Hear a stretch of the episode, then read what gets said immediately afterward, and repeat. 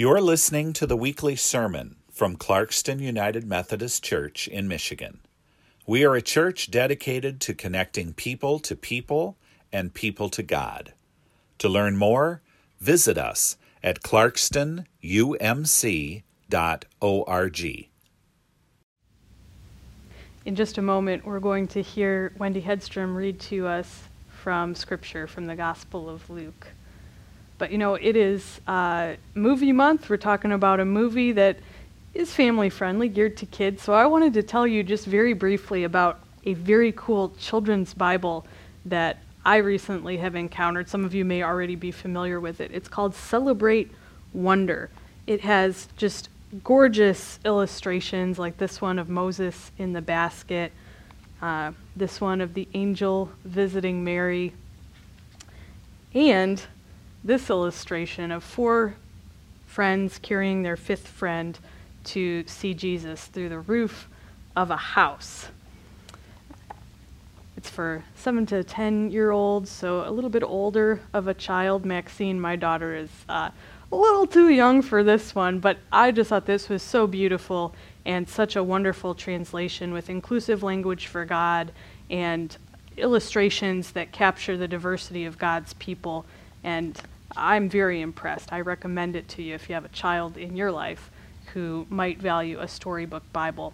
And before Wendy reads from the uh, the translation, I want to read to you sort of the summary version of the beginning of this story from Luke's Gospel.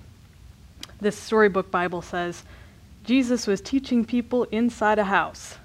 The religious leaders came to hear what he was telling people, and people from all over came to hear Jesus. There were so many people at the house that there was not space for even one more person. Jesus was teaching the crowd when five friends arrived.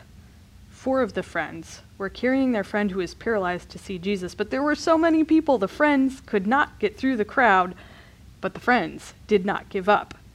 They carried their friend to the roof. Now I'm going to pause there. You may know the end of this story. I'll let Wendy finish the story for us from the Gospel of Luke. I just thought that was fun, the way this was framed as five friends journeying together. And uh, I'll turn things over now to Wendy so you can hear what happens once those friends get their fifth friend to the top of the roof. A reading from the Gospel of Luke, chapter 5. One day, while he was teaching, Pharisees and teachers of the law were sitting nearby they had come from every village of Galilee and Judea and from Jerusalem. And the power of the Lord was with him to heal. Just then some men came carrying a paralyzed man on a bed. They were trying to bring him in and lay him before Jesus. But finding no way to bring him in because of the crowd, they went up on the roof and let him down with his bed through the tiles into the middle of the crowd in front of Jesus. When he saw their faith, he said, Friend, your sins are forgiven. Then the scribes and the Pharisees began to question, Well, who is this? Who is speaking blasphemies? Who can forgive sins but God alone?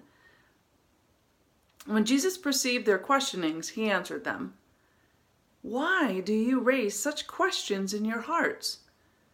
Which is easier, to say, Your sins are forgiven you, or to say, Stand up and walk. But so that you may know that the Son of Man has authority on earth to forgive sins. He said to the one who was paralyzed, I say to you, stand up and take your bed and go to your home.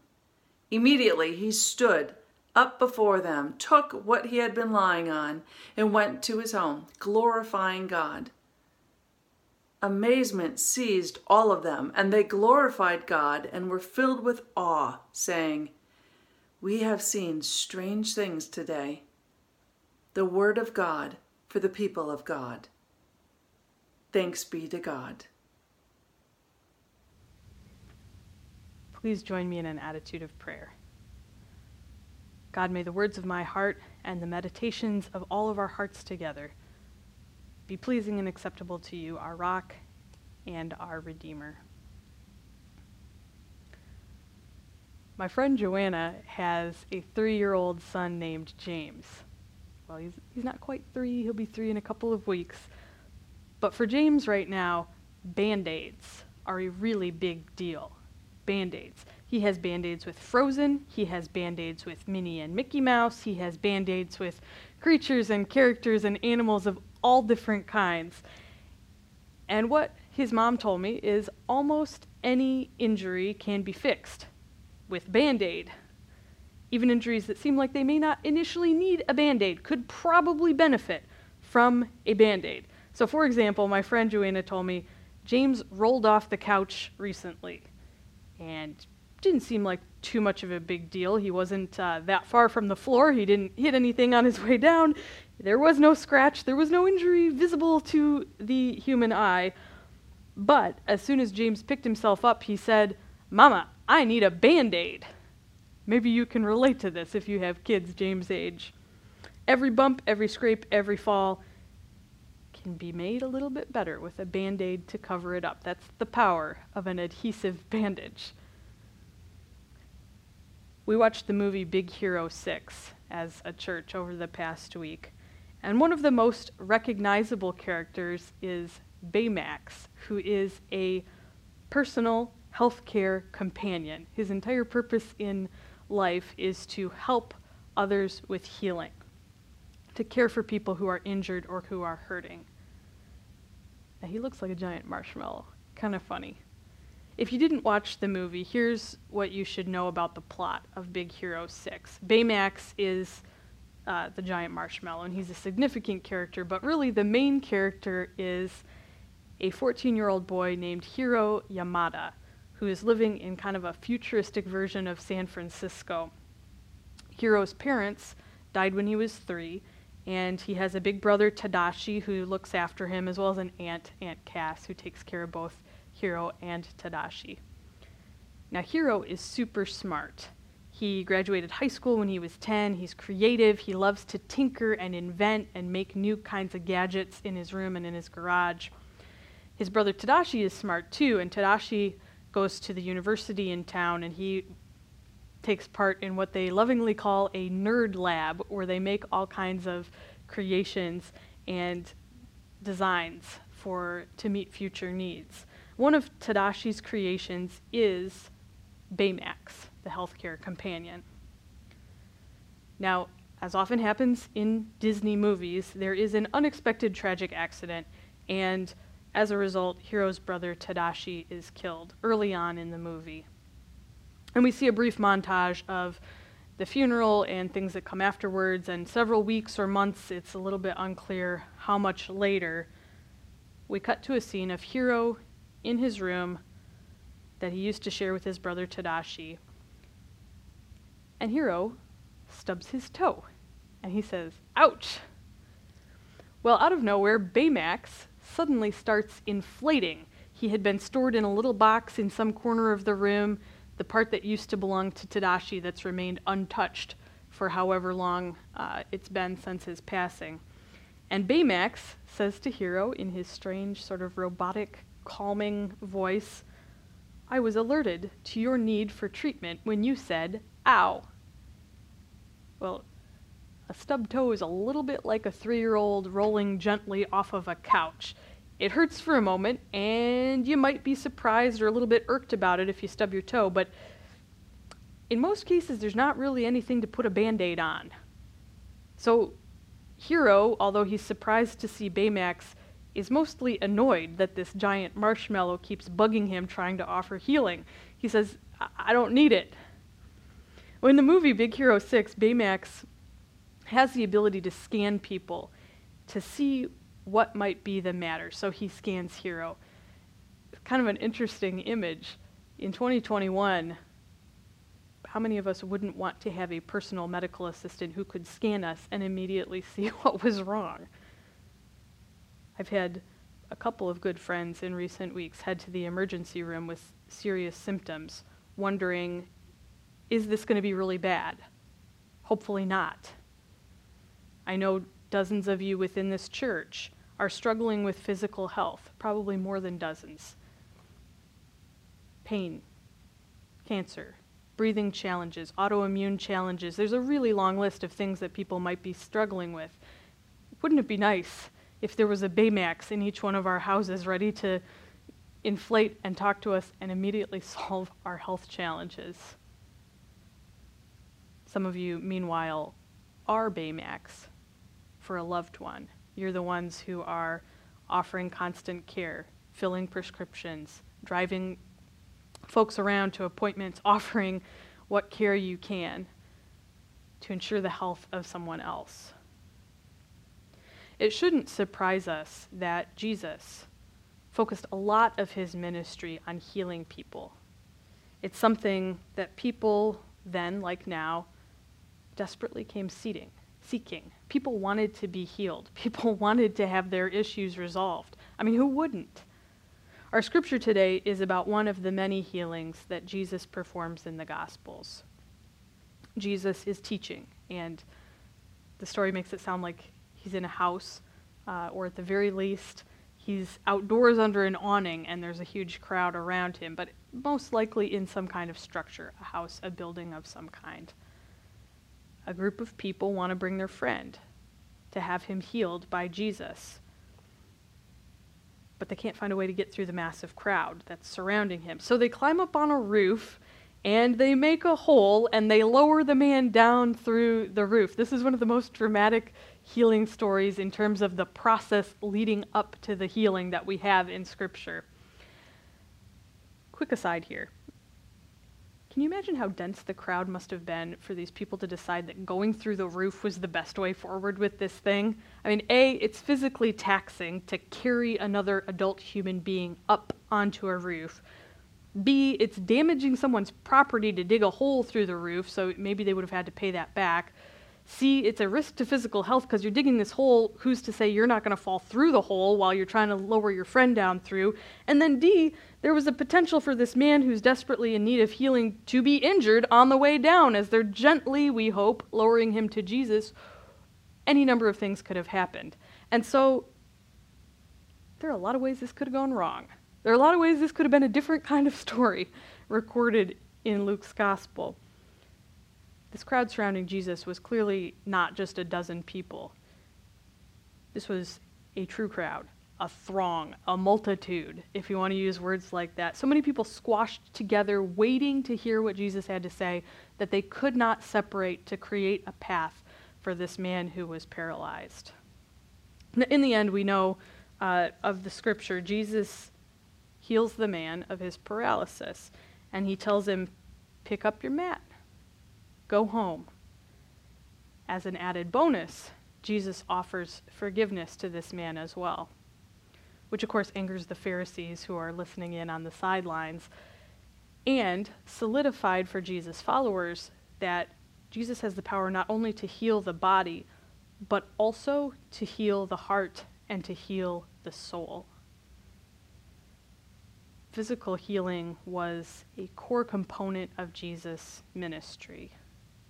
I read one commentary that said, in the synoptic gospels, meaning Mark, Matthew, and Luke, who often tell similar tales with a few extras interspersed and a few details uh, shifted around, there are 17 unique examples of Jesus healing people, including three resuscitations, and also including several allusions to just general healings, like phrases like, okay, then Jesus went out and healed many more, and who knows how many more? I don't know. It's not recorded.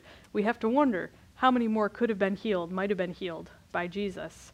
Some scholars suggest more than half of Jesus' miracles that we have records of are related to healing. So it's this powerful thing, it's this great need that people have then and now.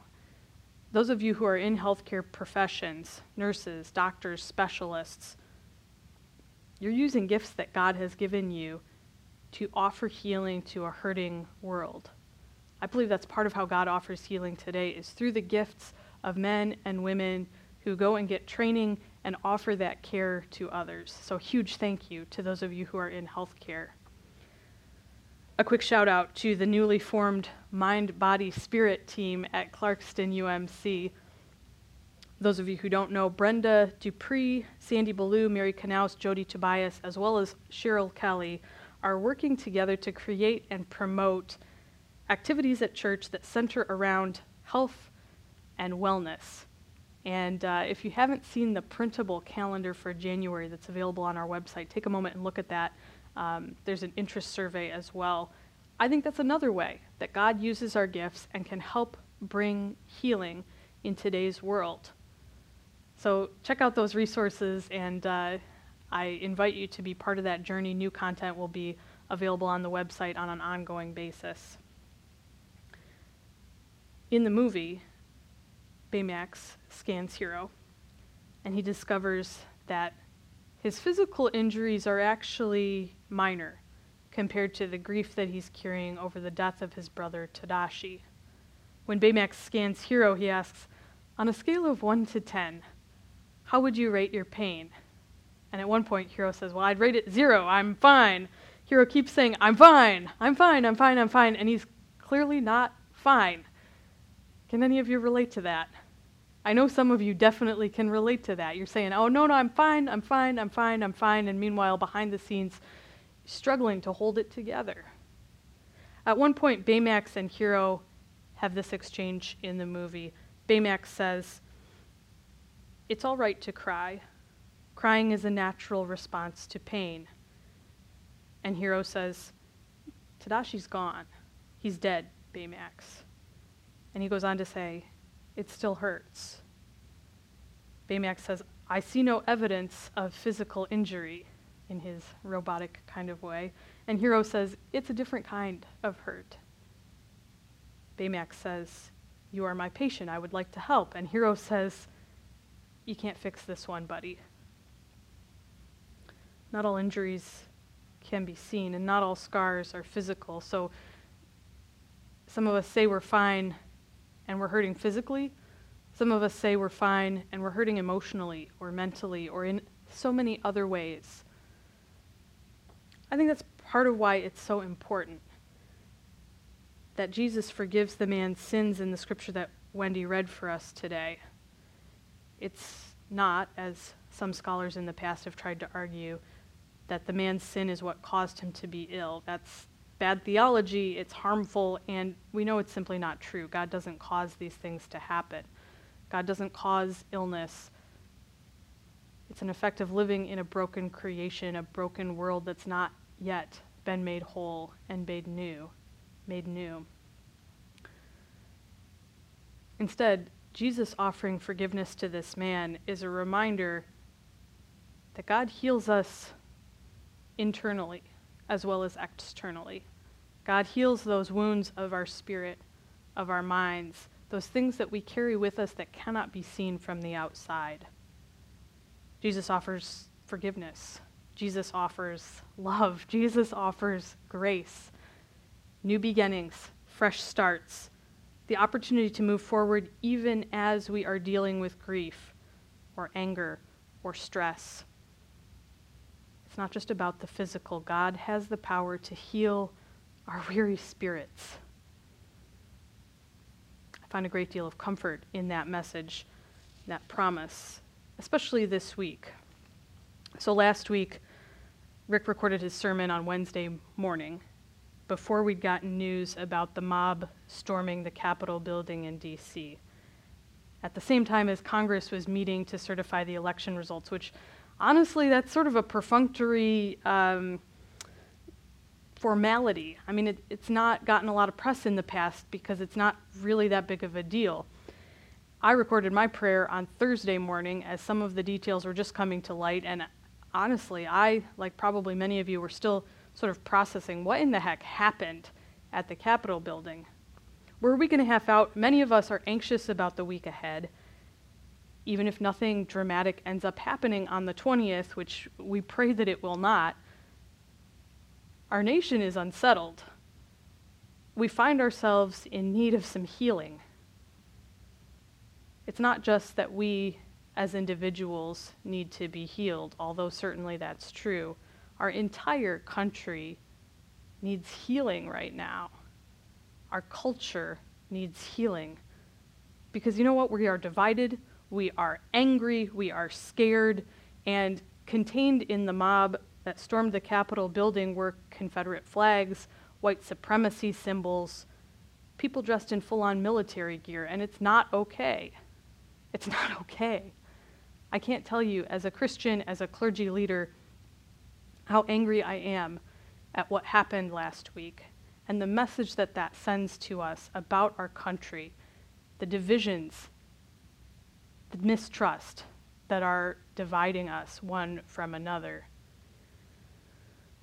I think it's easy to point fingers. It's easy to point fingers and say, those people robbed, mobbed, destroyed. And in some ways, we should. It is appropriate to hold people accountable for what they have done. We need to do that. But we're all part of this system. We are all part of this culture. And I think the Christian faith is an invitation to look inward and ask, as part of this system, what did I do or not do that contributed to where we are now as a culture? And what did I say or not say? What part of ourselves, our hearts, our minds, our souls, need healing in this moment? In the story from Scripture, it's the man's friends who bring him to Jesus. He's not able to bring himself because of his condition, and this man who is paralyzed has four uh, Mark's gospel suggests four, buddies who carry him in. So there's a there's a team going into this thing that are seeking healing together. And I'd like to suggest that as Christians we're part of a team. We are together seeking healing. And although we can look outward and point a finger, we also need to look inward and say, okay, together, I'm in this. I'm part of this. I am on this team, and what can I bring?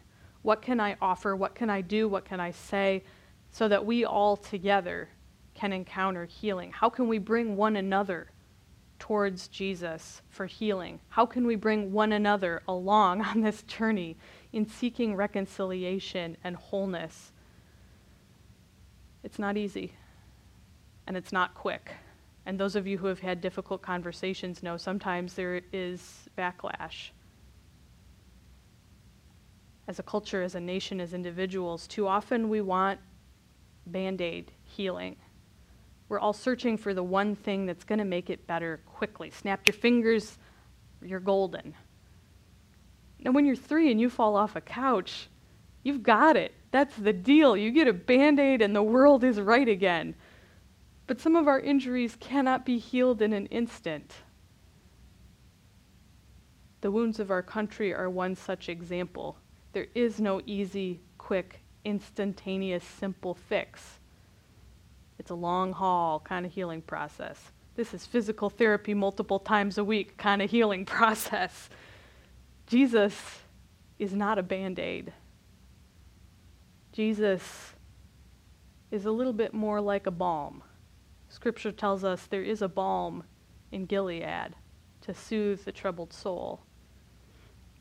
Jesus and an ongoing relationship with our Creator through prayer, meditation, study, education, worship, scripture reading, relationships with others, offers a soothing ointment to our souls day by day, hour by hour. And that's a slow healing process.